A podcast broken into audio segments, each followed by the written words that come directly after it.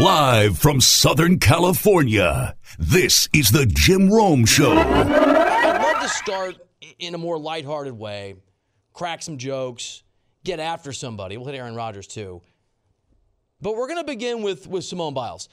And I, I hope that in talking about literally the greatest gymnast in the history of the sport, the greatest American Olympian, or at least one of them in the history of the modern Olympics, I, I present the kind of sensitivity and nuance that is, that is necessary without sugarcoating the fact that in sports, in competition, in high pressure, high leverage situations, pressure is part of the deal.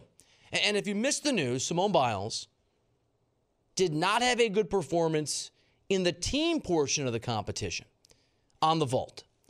And she made the decision to withdraw from that part of the competition.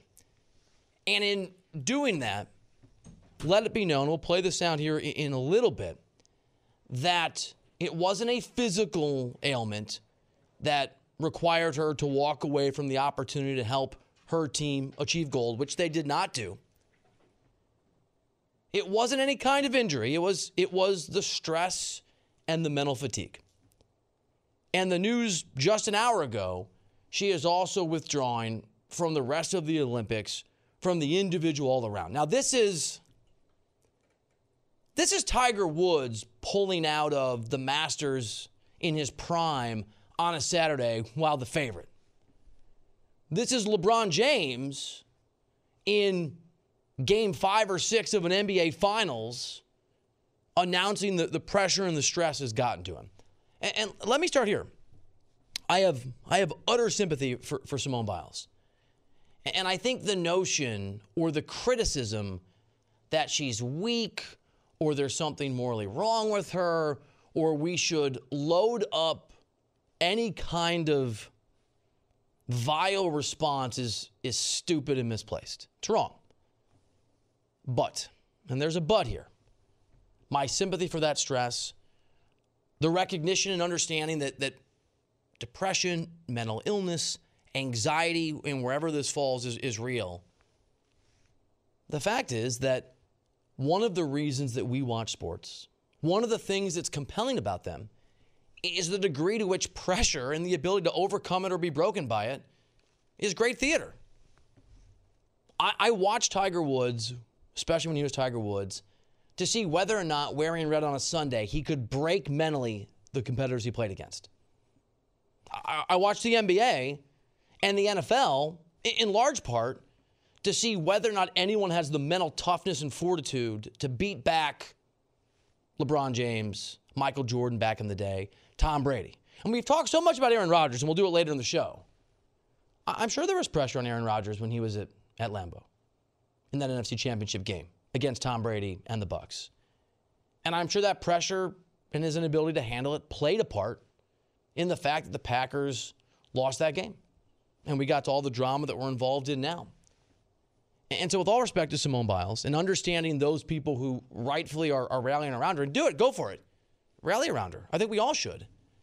But to dismiss the idea that there's nothing to see here, to pretend that it's not the Olympic Games, and that pressure isn't part of the actual reality and fabric of what makes this interesting is silly. If I can quote The Godfather, because why wouldn't you? This is the business they've chosen. Uh, imagine if LeBron James, and I already referenced this, just decided, think about the criticism we would heap on LeBron James. Michael Corleone, The Godfather, chose a career, chose a life of pressure. You don't like that the five families are coming after you? You, you should have done something else for a living. Or take a more real life in, in a serious profession. A heart surgeon, a brain surgeon, I, I'm sure feels massive pressure. And I would never disrespect or, or not take seriously the anxiety and the stress and the mental toll of what that must be like to have people's lives literally in your hand.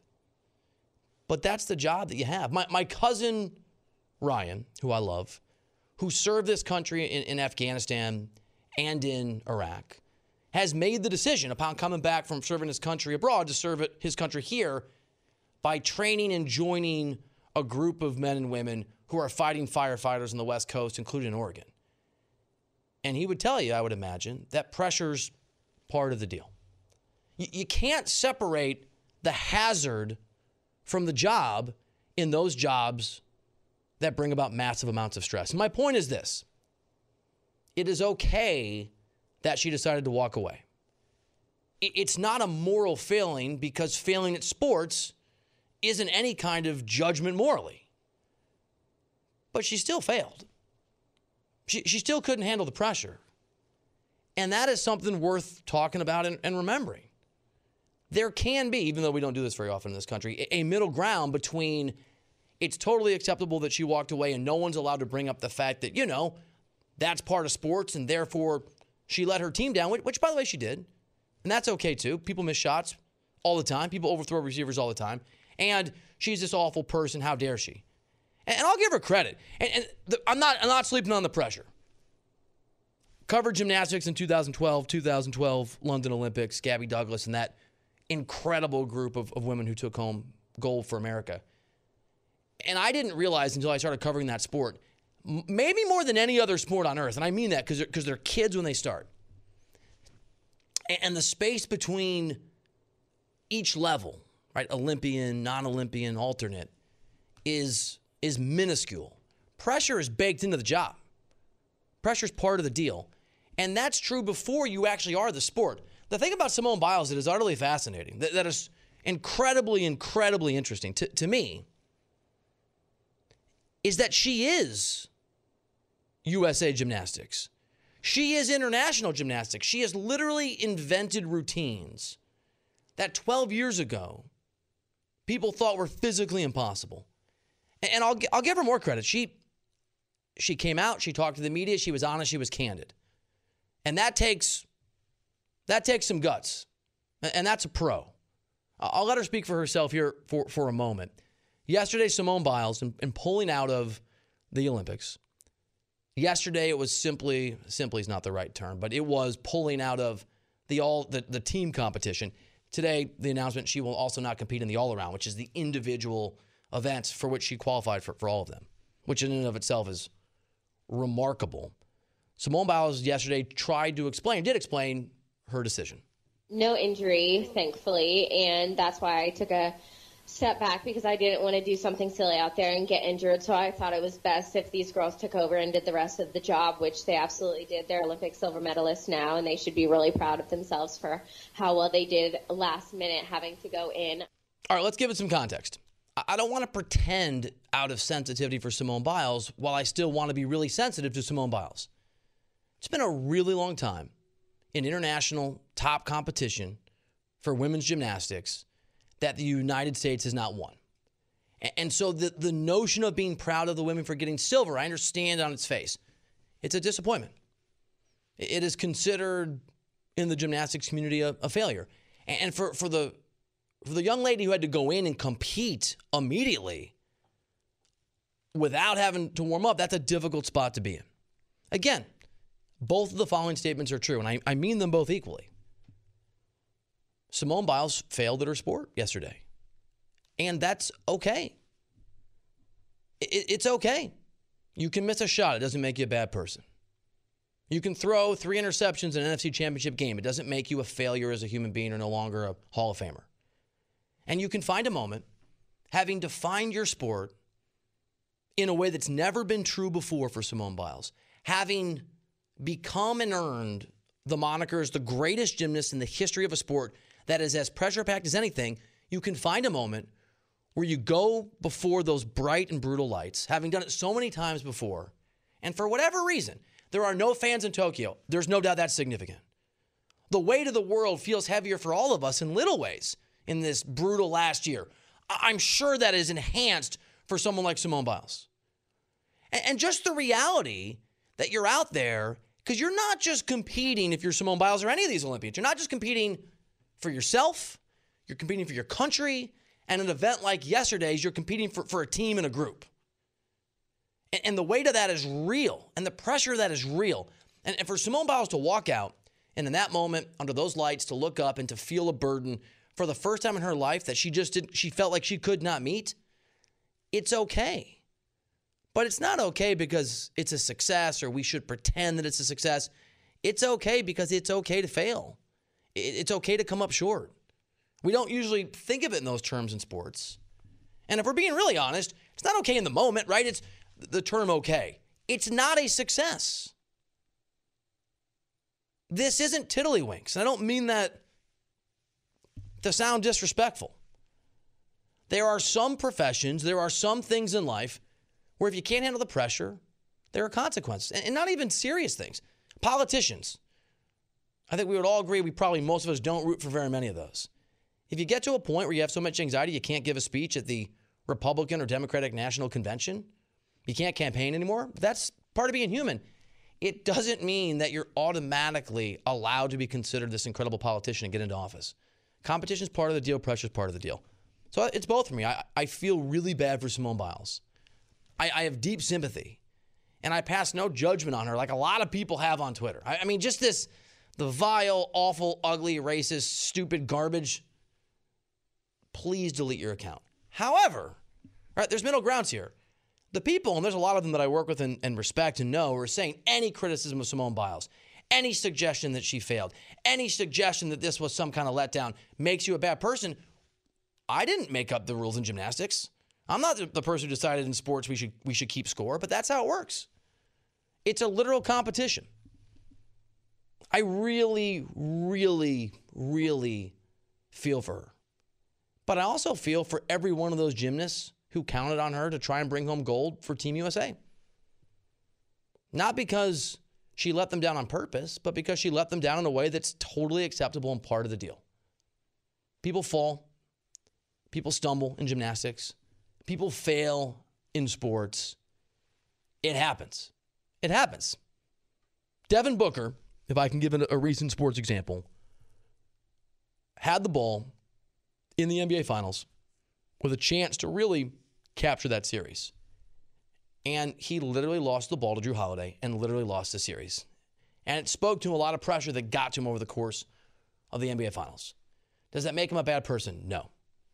Does that justify a bunch of racist or hateful garbage to Devin Booker? Of course not. No. Does that make him some kind of long term failure of a human being or basketball player?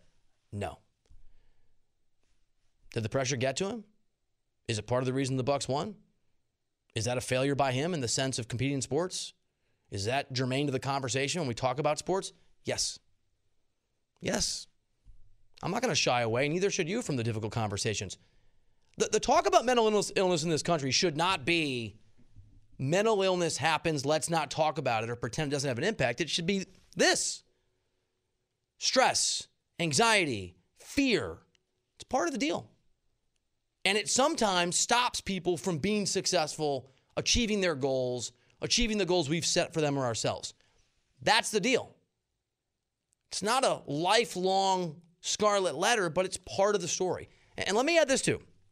And I hope it doesn't come off that I'm making light of, of Simone Biles' situation. But for those of us that work for a living and are not on the 1%, I mean, she's beyond the 1% of the 1%. For those of us that are not the greatest of all time at what we do, and, and I'm not including, you know, I know Garrett Ritt with the whole chocolate thing would would make an argument. Game on. Or whichever one of you came up with Count Chocula for Tom DiBenedetto, who's not here today, which is one of the greatest things I've ever heard. Most of us are, you know, okay to not very good to fine at what we do. Yeah, the joke, sports writer, sports R E I T E R. I know I'm the worst. And I got it. Just put him right there. I'll, I'll check it out later. But most of us still have to go to work. I have loved ones and friends who've had panic attacks on the way to their everyday jobs. And you know what they do so they can keep those jobs? They go to the job It's part of the deal. Doesn't mean that Simone Biles should get extra criticism, but I think it's also worth noting how fortunate for her that this happened to her when she was already the greatest gymnast of all time, already a multi time gold medalist Olympian, already, I would imagine, a very wealthy woman who's earned that money. Because there are athletes who this happens to when they're 11 and 14 and 17 and 23 in the case of sports where you don't where you don't peak as early as you do in gymnastics. So, so yes, it's a huge story. And Simone Biles, like everyone who struggles with these things, and she's not alone. It, it, it, it's great that it's no, and I think it's brave of her to talk about. And I love what that has to feel like and do for people who have real anxiety in situations where they can't just decide, I'm not going to do it. But it's also a, a sports failure, which is okay. It's such a harsh word, right? But sports are literally defined by who wins and who loses. That, that's what it is. And so for me, both things are true. Simone Biles was not able to handle the pressure by her own words. And in sports, that's a significant thing if we talk about the sport. And it's okay. People fail. But I'm just not going to I'm not going to sit here and pretend that she's some kind of bad person and I'm not going to pretend that yesterday and today she's in this context in these 48 hours a raging success story. She's a human being, an athlete who couldn't handle the pressure, and that's worth talking about, and that's tough. And I feel for her. All right, Jim Rome show here. Bill Reiter filling in at Jim Rome, jimrome.com. Sports Writer, Sports R E I T E R, if you want to hit me up. I don't know what else possibly could have happened that we would have opened this show or any show with gymnastics. And I covered gymnastics. That was a weird experience. I didn't know anything about it. This is a metaphor for your business's journey. Sometimes it feels like the course keeps changing right before your eyes. Whoa! And in order to maneuver it, you need an expert by your side. That's what Dell Technologies advisors do. They have the tech solutions you need to help you get out in front and stay ahead of the game. Woo! Call an advisor today at 877 Ask Dell and do more with modern devices in Windows 10 Pro. Now we'll get a perspective from a guy that actually knows Aaron Rodgers, played with him, won a Super Bowl, former Packer, great guy, my buddy, Brady Poppinga. Mr. Poppinga, happy Wednesday, buddy. What's going on? Hey, Billy. How you doing, man? Always fun to jump on with you. Doing great. So the Rodgers drama has concluded in the sense we know that he's going to be there. And I'm trying to. I think I wanted to give you the credit, but I could. I think you're the guy that called he was going to play in Green Bay, right? I think you you you called that on my show a month or two ago. Absolutely, I never thought he would not play in Green Bay. I knew if there was any other alternative, it'd be just he doesn't play at all. There would just be a stalemate, and Packers would be waiting for him to to break, and vice versa. But I never once thought in 2021 he'd be playing for another team. Brady Poppinga, how reasonable is it for Aaron Rodgers or any other quarterback of of of note of of that level of ability, right? If you're a top three, four, five guy in the game and he's the reigning MVP, how in a football cult- culture, how realistic is it to want to have the kind of input that he just told us over the? I don't know if you, you probably didn't get a chance to hear the press conference, but he said he, you know, he'd like more input in free agency, he'd like more input in, in, in the NFL draft. Is that a reasonable expectation in 2021 in the National Football League? Well, here's the thing: you go and you compare LaFleur and his experience in the NFL. It pales, pales in comparison to Aaron Rodgers. You look at the the, the most of the the scouting department who's out there again. So preferred's giving input, scouting department's giving input, has very little experience in comparison to Aaron Rodgers. And so when a quarterback's been at it for 15 years, 16 years, and he's the same age, and he's seeing of these scouts, uh, same age as the head coach, all who have pretty big say. At least they give a lot of input. Not to say they, you know, will sway a decision here or there, but they're going to give a lot of input. And all of a sudden, just because Aaron is between quotations a player, he can't give his input and be involved in any of this process. I think that's I think that's what you called outdated and one of those things that makes zero sense. When you look at football knowledge, Aaron is at the point in his career where he could walk, he could walk in into the Green Bay Packer team facility and say, "I have the greatest football knowledge and experience out of anybody, including the general manager." So, if that's true, which it is, why wouldn't you lean on that? So he's just speaking in terms of common sense. I mean, come on, use your resources. The guy's been through it. He's seen it all. And, and oh, by the way, he's going to be out there playing with these guys. So go go see what he says, and then obviously you give him the old, "Hey, we'll take your feedback, but it doesn't mean we're going to actually do it." Kind of caveat, but it's good to get his input. Absolutely. Brady Poppinga on the Jim Rome Show. So what's the disconnect here? Is this just the outdated maybe somewhat ego driven football worldview that we don't take the players' opinions, stay in your lane? Is it specific to this GM and this front office? How did Green Bay get sideways with what you're describing as a, as a pretty pretty reasonable request? Yeah, I mean, you can imagine Green Bay is built on rich tradition. You know, that's really what Green Bay and a lot of, you know, of these historic programs, the Yankees, the Dodgers, you could go down the list, you know, the Packers. And then on top of it, the structure of the Packers is such that where there's no owner. So every single person within the organization answers to somebody. Doesn't matter if you're the CEO or the last person on the roster, you have somebody you answer to. And so there is this sense of, hey, you have your role, you stay and you do your role, and you don't overlook somebody else's shoulder and give them any idea of what they should do with their job. That's outdated. You know, there, there needs to be more of a collaborative effort. And it, and it needs to be less what you would say traditional and be more just, hey, play to your strengths. If you got a player, and it doesn't matter, I think, the position, it could be any position, but if you have a player that has tremendous experience, success, whatever it is, more so than even the guys you're leaning on to give scouting evaluations – I would take that information. And again, I, I I'd always leave it with the caveat. Now, you know, I appreciate your feedback. We'll, we'll see what we do, but I'd constantly be leaning on that source of information just because it's so rich. It has so much to it because you got the player's perspective. Most of the scouts, there, there are some who have playing experience, but most of them have been taught how to evaluate film, and they're looking at literally just through film, and then you know from a, an an objective, or I should say, a standpoint of from like a you know the stands or something, not from a player's perspective. So it's purely traditional, and and Aaron's asking, hey, let's do something non-traditional. Which again, Aaron is somebody of common sense. That's what I believe pretty much kind of set this off. Is he's asked, he's a disruptor. You know, he's one of those guys that he's sitting there going, why are we doing this? This makes no sense and then the Packers wanting to stay more in line with this is how we've always done it mentality, and then boom, there's there's your conflict because one person realizes it doesn't make sense, the other one probably does. They, they probably think it doesn't make sense either, but they're doing what they've always done, and now you got a you know a huge discussion that lasts what six months, and and I still believe it's going to be ongoing through the season. This this isn't the end, Billy.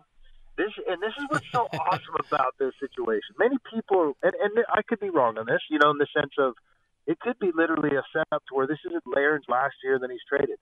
I know Aaron. What I see this as is Aaron has set it up to where now he gets to bet on himself. And what that means, ladies and gentlemen, is after this season, he's going to control his destiny.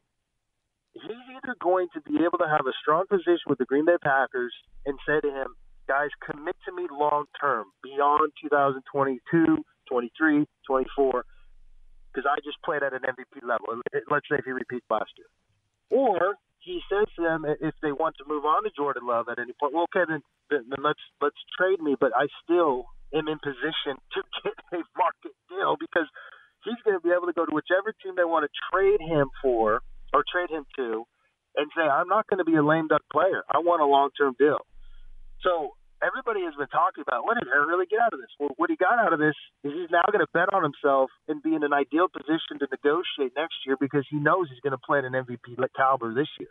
Brady, I agree. I, I think he won, and, and, you know what? Good for him, Brady Poppinga here on here on the show. Let me ask you a question that doesn't have the same significance it might have had Rodgers not shown up. But what you've seen, what you've heard, you're a former Packer, you know a lot of people there. What do you think Jordan Love is as a quarterback in the NFL whenever that time rolls around? nobody knows. He's one of those guys that has a lot of ability, and it's the same with Aaron. You know, I would say for the first three years of Aaron's career, first, uh, yeah, like I'll take that back, like two and a half years.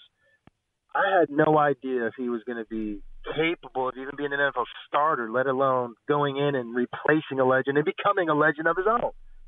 And that's the same with Jordan Love. It's like they, he's got attributes, he has flashes, and you'll never know unless you throw him in there. And that's what happened with Aaron. What put him over the top is when it was 2007, Thanksgiving night in Dallas. Favre hits his funny bone after I think a few series. We're down, I don't know, two or three touchdowns. In comes Aaron, and he just lights the place on fire. I end up, by the way, going to the same party on that Friday after the game as John Schneider, who at the time was the assistant general manager to Ted Thompson. Now John Schneider is the general manager of the Seattle Seahawks, and he he downs a bunch of brewskis. he's drunk, and he's just starting to just you know basically speak his mind to me in this loud party atmosphere, and he lets me know we got our guy. And I'm like, what do you mean we got a guy? Aaron is our guy. Did you see how he played? I go, yeah, he was, he was fantastic. He's like, no more of this Brett Favre. Is he retiring or not? We got our guy. And I was like, whoa, that was some pretty hot information there. And and then after he told me that, the following Monday when he came back into work, he hunts me down in the facility and goes, Brady, what stays in Vegas ha- or what happens in Vegas stays in Vegas. And that was that. but that was the moment, you know. And Jordan Love has not had that moment, and so that's why to me, if you're the Packers, you're still open minded. If Aaron goes out and has an MVP caliber season to to keep him there beyond 2023 and into the future as long as he wants to play. That is an amazing story, Brady. And uh, just a reminder, you don't need truth serum if you have enough Schlitz handy or Budweiser or Grain Belt or whatever your beer of choice is, my friend. Brady Poppinga here on the Jim Rome Show. All right, last one for you. So, how do you think, knowing everything you know, knowing the personalities, knowing in, a way very few people on earth do, the actual culture of a locker room, how are the guys, how are the players, how is that locker room going to respond to Aaron Rodgers given everything that's transpired? The guys that are just arrived are going to be in awe because he has a mystique now. He has this aura of being one of the greatest quarterbacks in the history of the NFL. It's how I felt when I first saw Brett Favre walk in and and I was starting to now be his teammate. I was like, wow. So it's that's going to be what happens. And then the guys that had been there, they know Aaron. They know that that he's going to be ready, and they know that he's the ultimate competitor. And again, they did the whole drafting Jordan Love thing ignited his fire last year. This whole situation where now he's basically he knows like this is the year for him to explode and establish himself. Because I believe this is what I believe. I believe he wants to stay in Green Bay. I believe he wants to do because he's so competitive. He wants to do what Brett Favre couldn't do, what Tom Brady couldn't do, what Joe Montana couldn't do, and uh, and that is stay with the same organization from the beginning until the end, and then he wants to leave on his own terms. He doesn't want to be cut. He doesn't want to be traded away. He doesn't want to be kind of forced out. He wants to, you know, when he's still feeling good, so okay, I'm ready to step away and do something else. So when when that's all that's all motivating him, and he knows this is the year to do that, and his team's going to see him zipping that ball, throwing with surgical precision, leading, competing. There's not going to be a step missed. They're going to be on flying on all cylinders. Then he's got his boy Randall Cobb coming into town. A lot of chemistry there. I mean, it's it's going to be interesting. I, I just think this is his his moment. Is he's going to explode again? I'm, I'm telling you, like the, it's, the stage is set for him to have a huge season. The key is for him to just stay healthy. All right, I'm, I'm going to draft him. I'm, I'm going to draft him early in, in fantasy football, Brady. You've, you've got me there. Mr. Poppinga. Great stuff, buddy. And you called it. You called he would be back if he was going to play football. He'd be back in Green Yeah. Bay, Wisconsin. Love the insight. You're a good man. Hope the family's good, buddy. Thanks for uh, thanks for jumping on. Always a pleasure, Billy. See you, buddy. Enjoy the rest of your day, buddy. Thanks, dude. You too. Awesome, dude. Awesome. Brady's a great guy. At Brady Poppinga on Twitter. Trade pros. Whether you specialize in service or new construction, Ferguson knows firsthand how much work goes into a long day on the job, which is why we're committed to offering the products and solutions to get every job done right. With over a thousand locations, an unmatched selection of specialty products, tools, and supplies, our pro pickup and same or next day delivery, you can trust that doing business with Ferguson will be the easiest part of your hard day's work. Visit Ferguson.com to find a counter location near you. It's go time in Major League Baseball if you think you're a contender, or if you think you're a seller. Trade deadline bearing down. Names like Max Scherzer are available potentially. Names like Kris Bryant are available potentially. And there are some contenders. The Dodgers come to mind who need reinforcements. And there are some perennial contenders, the Yankees, who are in a really interesting position. So, to make sense of it, we're going to go to former longtime GM, MLB analyst, colleague of mine at CBS Sports HQ, all around good dude, Jim Bowden. Jim, what's going on, man? Hey, Bill, great to be with you. A really fun time. Loving this uh, trade deadline. It is going to be crazy Yeah, before it's all said and done. I mean, we've already seen some tears, man. Like you already got former Mariner, now Astro, Kendall Graveman, and I'm not making fun of the guy, get, getting emotional.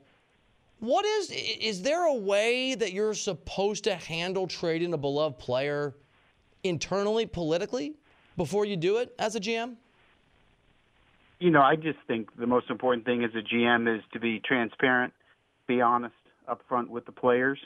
Um, you know, if you can give them a heads up prior to, that's better than the big surprise when it happens. But, you know, again, as long as you're honest with the players, tell them the truth, tell them what's going on, normally that's the that's going to have the best result from the player, from the media, from the front office. So that's how I always handle it. Jim Bowden here on the show. Jim, one of the great scenes I thought from Moneyball, and, and the whole thing was amazing, is when Billy Beane's character, Billy Beane, in, in the film played by Brad Pitt, talks about how you, you, you tell a guy he's been traded. You get in there, it's direct, it's no nonsense, you get in and out.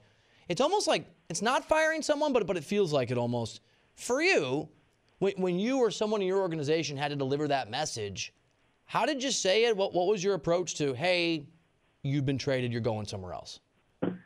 Yeah, I mean, you bring them into the office, and normally, if if we're at home and the deal is made, then the player would come into the office where the field manager and the GM would be, and we'd sit there and say, uh, you know, we've got some news to tell you. We have traded you, and first of all, I want to thank you for all your contributions to the organization and what you've meant.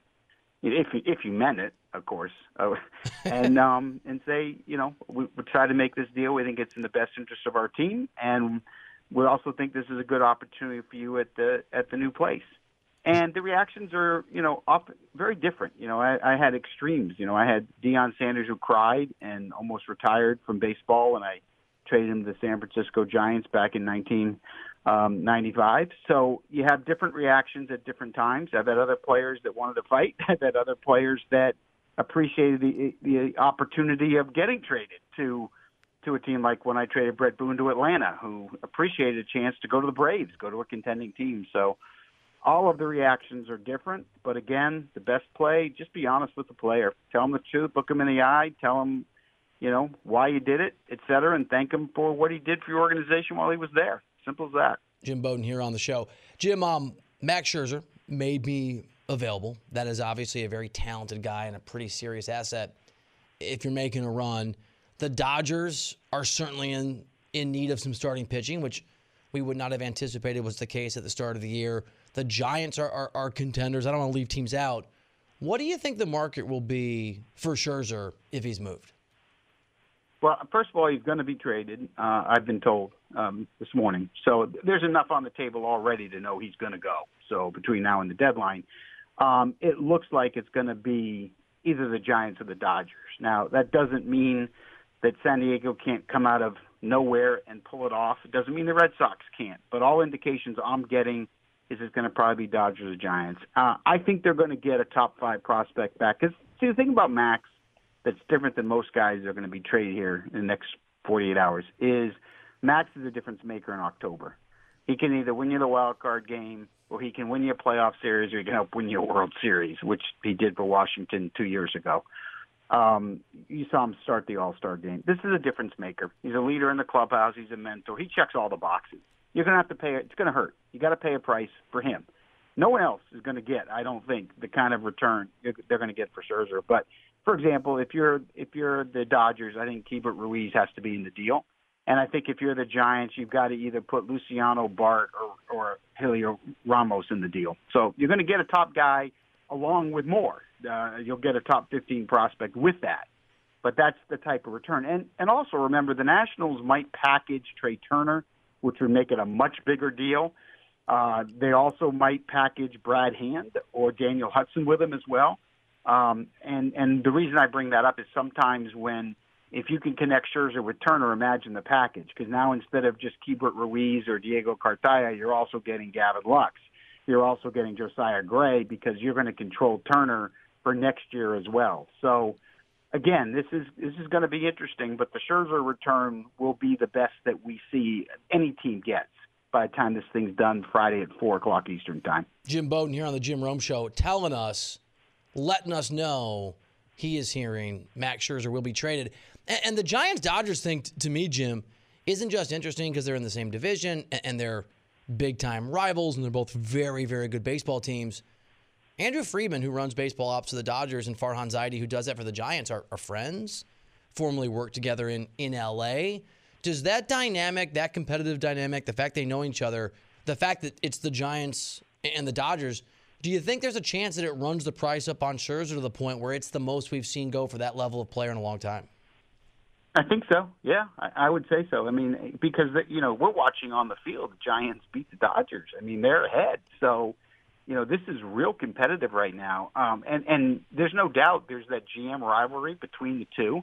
The other factor you have to put in there as well is remember Stan Kasten was with the Nationals, has a relationship with the Lerners, which is mixed, by the way. And then there's the question: Does is Ted Lerner going to want to trade Max Scherzer to the Dodgers after they won the World Series in 20? or is he going to rather have him go to San Francisco? And then, and then thirdly, we got to factor in the fact that Max Scherzer's got a complete no trade, and he can really determine where he wants to go with his agent Scott Boras. So if they sit there and they decide, I want to be a Dodger because I want to pitch with Clayton Kershaw. We're both going to the Hall of Fame. How fun would it be to have an October with the two of us in it? If he decides to do it, he can do it. He can, he can just go to Washington and say, "Hey, the only place I'm going to prove is the Dodgers." That can happen. Now, so far it hasn't. All indications are that he will approve a deal to either San Francisco or LA. That's what I'm hearing. I'm also hearing he will not approve a deal to to some of the East Coast teams. So we got to make sure we factor that in as well. So that's why it's going to be fun. The drama's there, and you know there is a bidding war, a, a prospect bidding war that's going on right now. The Dodgers are in an interesting position because they have two top catching prospects in Cartaya and Ruiz, so it's going to be easy for them to put one of the two in there to start the deal, and then then work off of that. Um, so again, this is going to be interesting to the end because I think he could go either place. Jim Bowden on the show. Jim, how, how do how do the Dodgers keep producing this farm system that just feels like year after year after year? I mean, you have Seager, you have Bellinger, you have you have Lux, you have Buehler, you have the guys you just mentioned who are prospects. Are they just spending more money internationally, or are they scouting better? What, what's going on in LA or with combination LA? combination of everything? Uh, they put a lot of money in development and scouting. They put a lot of money in research and development. They do a really good job of developing prospects, not just drafting them. Um, they have really good minds. They pay scouts a lot more than most teams do. They have more scouts than most teams do. They have a bigger analytic department than most teams do. So they put the money there, and then they make really good judgments. Andrew Friedman's a really smart guy, as is Farhan Zaidi for that matter. And and I got to tell you, the job Farhan Zaidi has done in rebuilding a Giants farm system in two years is is just remarkable. Like if you had told me that that he could he could change that farm system as quickly as he has, I wouldn't have believed you. And and I think that's a, a story that's really not being written enough here in baseball. So um, Farhan and Andrew are two of the smartest people. When you walk into a room, they're normally the two smartest guys in the room. Uh, Jim Bowden, last one on the Dodgers Giants, so I can bounce around. But if it were, and I know it's not the way it's going in New York, but if Brian Cashman were the best GM or one of the best heads of baseball ops in America, and were dominating year after year, and let his beloved, respected, really bright deputy go to the Red Sox, and he turned the Red Sox around in two years, might be a big story. Are, are we talking enough about? Do you have a, a, perspective on the fact that, kind though it is, the Dodgers let Farhan Zaidi go interview for the job that he now has that turned around the Giants? Yeah, I mean it's a great point, but I think at the same time, I think in this game, we've uh, organizations and the industry in general have never tried to hold people back from improving their an opportunity for their careers and their families. And you know, it's the last place you want for anxiety to go is San Francisco in your division. There's no question about that. But at the same time, are you really going to deny permission when he had a chance to have full autonomy in running the Giants? I mean, I don't know how you can do that. So you had to make a choice at that point between Andrew and Farhan, and at the end of the day, obviously they went with Farhan, who had hired, um, who Andrew had hired Farhan. So they they went with Andrew, which obviously was the best play there. Jim Bowden on the Jim Rome Show. I'm Bill Reiter filling in for Jim. Jim, if the national when the Nationals trade Scherzer, if they trade Trea Turner, let's say the Cubs decide to be sellers and move on from Kris Bryant or whoever else it might be. If you're fans of those teams and the Cubs have won a World Series in the not that distant future, the Nationals have done the same. How long does a rebuild take today? I mean, can you look at the Giants and believe that's a realistic timeline, or is it more like three or four years for these organizations to hopefully get back to contention? I mean, it depends on how far you you trade down, right? It's it takes five to seven years if you go bare bottom. So if you do what the Astros did to get where they went, the Nationals where they went, the Cubs to get that World Championship, it was five to seven years. That's the normal timeline. But some of these organizations that don't completely go down, you can do it a little bit faster. Um, San Francisco did it faster, obviously, but they they've done it with a lot of veteran older players, right? I mean, you had great years from Brandon Crawford, Buster Posey, Brandon Belt, guys that were already there.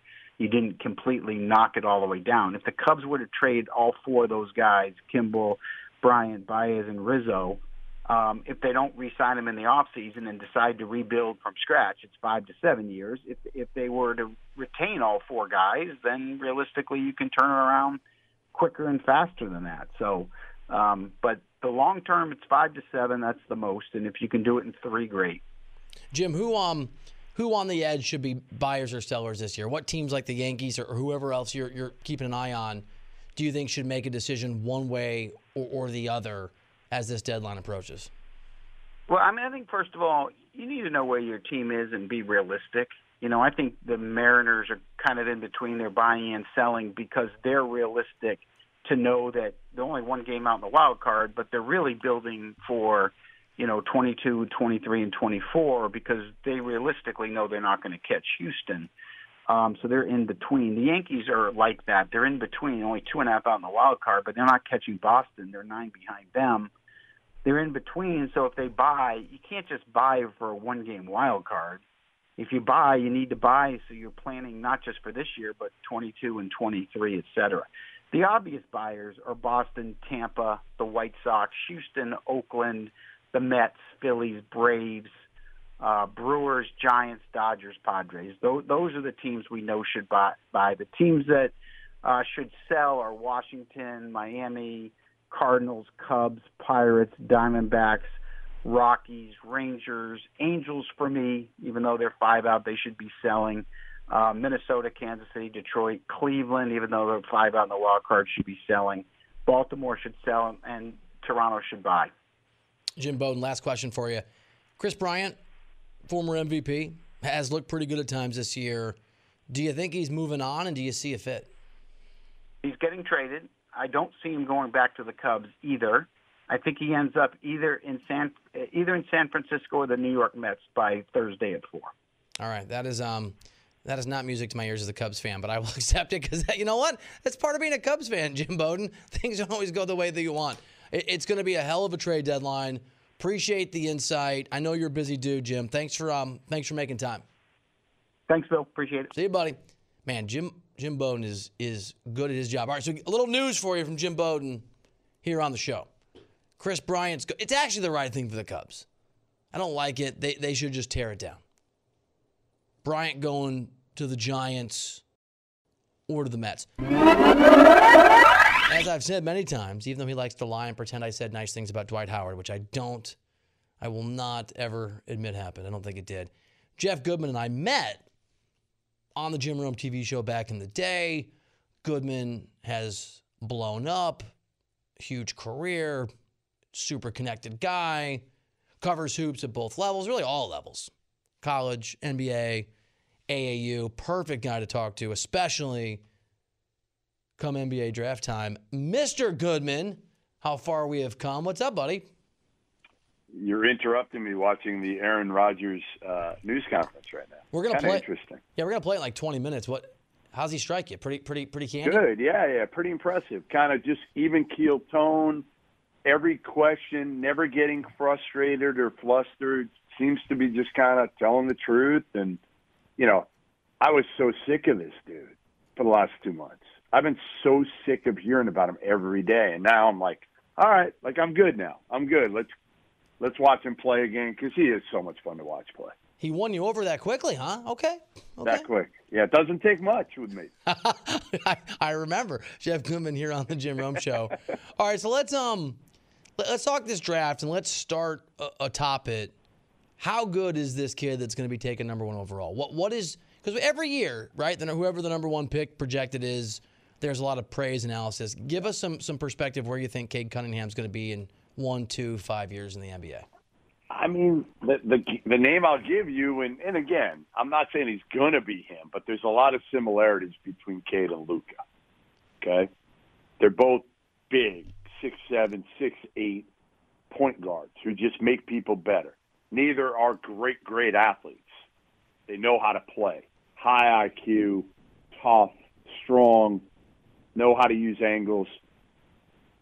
Not great shooters, but Cade shot 40% from three last year at Oklahoma State, which was incredible because he even said to me before the year, he's like, you know, that's definitely my weakness.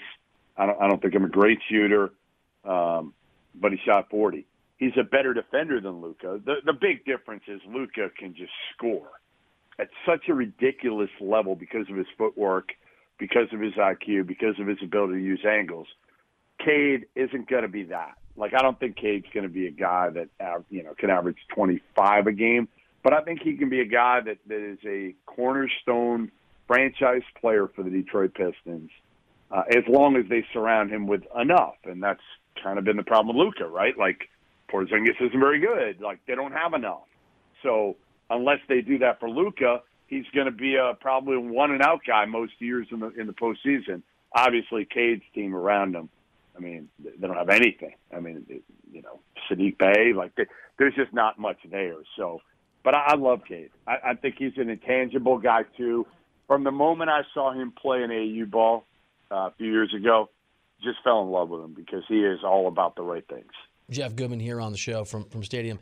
Jeff, I I almost hate asking you about the mental toughness of a of a kid, right, of a young man, but I'm going to just because it's it's significant. It's a part of sports. It's interesting now, given Osaka and, and Biles and just the pressure we saw play itself out as it always does in the NBA Finals. And you brought up Luka because everything you said tracks, and I was thinking, man, and Luka is just maybe because he played abroad, right? Had to play with men when he was a young kid. He is so mentally tough. For whatever reason, he is fearless, and that that plays itself out in a real way. A- any sense of that part of of Cade Cunningham, and not just now, but obviously where that'll be as he matures and gets some NBA experience. Man, he, he's he's got that it factor for me. Like doesn't get rattled.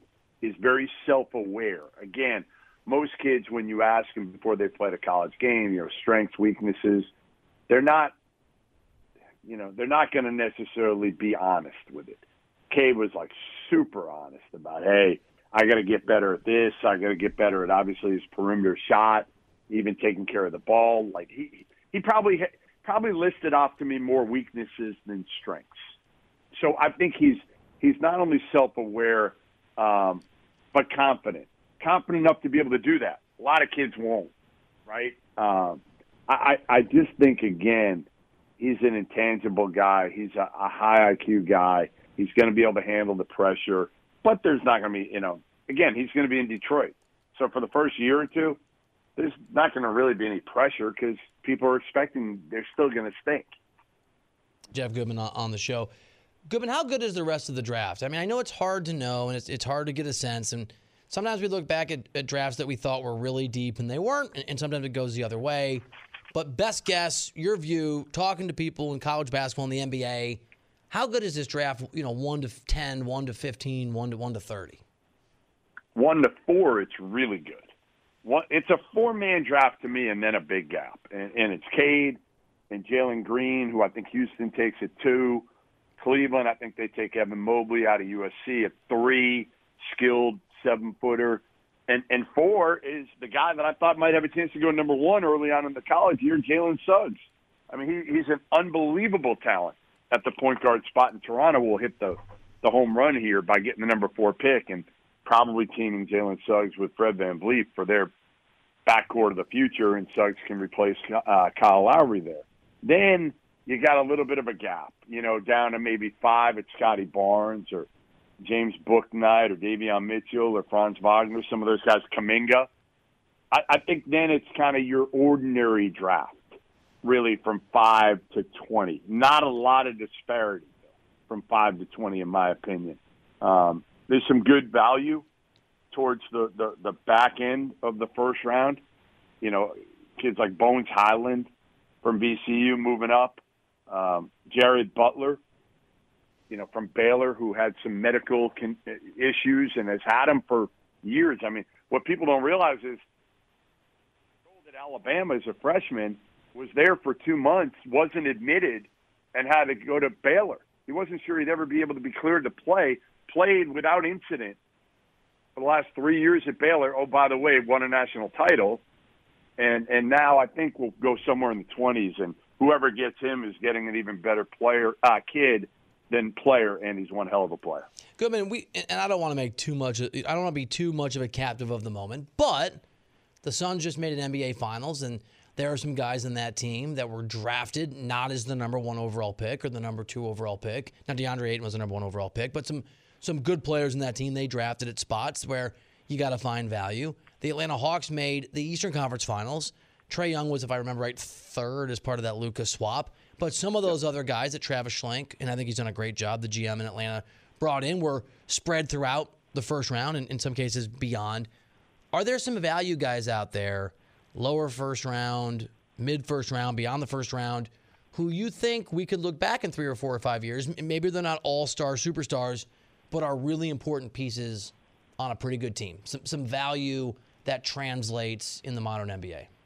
Yeah, I mean, middle of the first round, you're talking a kid who's moved up is Chris Duarte, four year player out of Oregon, good size, six five, can score it from all three levels, but a really good shooter and can guard. And you know, the big knock on him, he's he's 23 years old, and you know the deal with NBA guys. Well, you know, you're 23, you don't have as much upside. I just I feel sometimes that's so much garbage because like if Golden State at 14 can get Chris Duarte, now I, I think Golden State really Bob Myers should be looking at packaging seven and 14 and something else, whether it's Wiseman or Wiggins, probably Wiggins if it's me. I, like I would I would offer Tommy Sheppard in Washington seven 14 Wiggins for like Beal and maybe somehow I don't think Sheppard would do it, but if Beal if Beal does demand a trade, right. you know how that thing works. You know, he only wants to go to certain teams. Yep. I mean, imagine Beal in Golden State. We just talked about this. I just talked. It's a. I mean, I've heard that that's what they want, right? I mean, I mean, they want a top scorer, and there aren't. they don't grow on trees. There aren't many available. It sounds like Lillard may wait a little bit. I just. Right. It's not enough. How do you evaluate Wiseman? Because that's part of the conversation. Let's say it's Wiseman seven and fourteen. Do you think Wiseman, it's only one year, is worthy of that kind of a return as part of the of what brings back Bradley Beal? Do you believe he'll be great at year three or year four in the NBA? I mean, I think he could be DeAndre Ayton. That's pretty good. I do. Yeah. Like I, I don't know, you know, maybe a little bit short of DeAndre Ayton on the offensive end, but I think he can be better on the defensive end. So that's how I would kind of say his value how his career might kind of um, might go in the next few years. So if you're saying, you know, yeah, he's not going to be necessarily an all star, but he's a top 50 player in the NBA in three, four years, and you give seven and 14, and you give, you know, it depends what you think of like Wiggins, right? Like I'm not a big Wiggins I don't guy. think much. Yeah, we're usually on the Right. same page. I'm with yeah. you. I'd rather, if I'm Tommy Sheppard, I'm calling the Celtics. And, and, and I don't know if we've talked about this here in Boston. They think I'm crazy, but uh, I'm calling the Celtics and saying, "Hey, would you do Jaylen Brown for for Beal?" Yeah, I mean, they're not. I don't think you're doing that straight up if you're Boston, are you? Sure. You know, Beal and Tatum went to the same high school and are boys, yeah. right? I just mean, I think I want.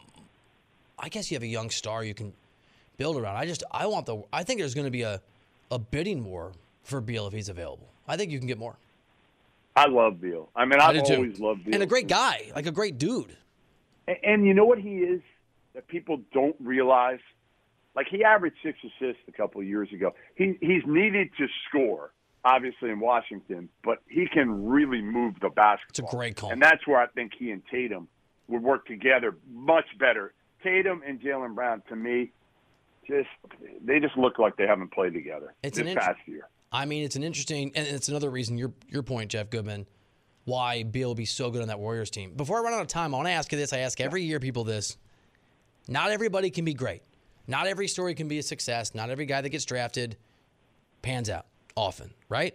So give me of the guys in the top four that are going, the most likely guy who's not going to work out. Just if you had to just say one guy that's got the highest percentage of not working out, because very rarely do the top four guys in the NBA draft all go the direction they're supposed to. Who's who's that guy? Boy, I think they're all going to be good, but I would say Mobley in terms of, I- and I think Mobley's going to be solid. But the only thing that scared me with Mobley was I remember talking to him before the year, and I we got on to loving the game. He, he said he's like when I was younger, I didn't love the game, and that hmm. just scared me, you know, because like the great ones, I feel like love the game from an early age. You can you can learn and grow to love the game, and I think he has to some extent. I just don't think he's got alpha dog in him. I think he'll always be, and this isn't bad. Trust me, you know this right now. He'll always be like the highest level, like Khris Middleton, two guy. That's pretty good. All right, Jeff Goodman. It's always bizarro and awesome when uh, we hang out on the Jim Rome show. All that's missing is Courteney Cox and the uh, cast of Cougar Town, where you took me to hang out, where she. Um, I'm not gonna No, tell. we got to go back. We, we got to find her. We, we got to be those people that. Let's that, go. Uh, I felt a connection. Literally, yeah, hound her next I mean, time we, we, we get out. speak we'll for probably yourself. get arrested. I'll just be like, it's Bill Reiter. Be like, oh, I remember you. Or, or, or in my oh, I remember you. She had such a deep voice. She was very beautiful. She had a sore throat. She had a sore throat that day. She was nervous around us. Or not. That's, that's it. Jeff Goodman. Hey, buddy, congrats on the success. Appreciate you coming on, dude. Likewise, man. We'll See- talk soon. Be well. You got it, buddy. You too. Jeff Goodman. Good night,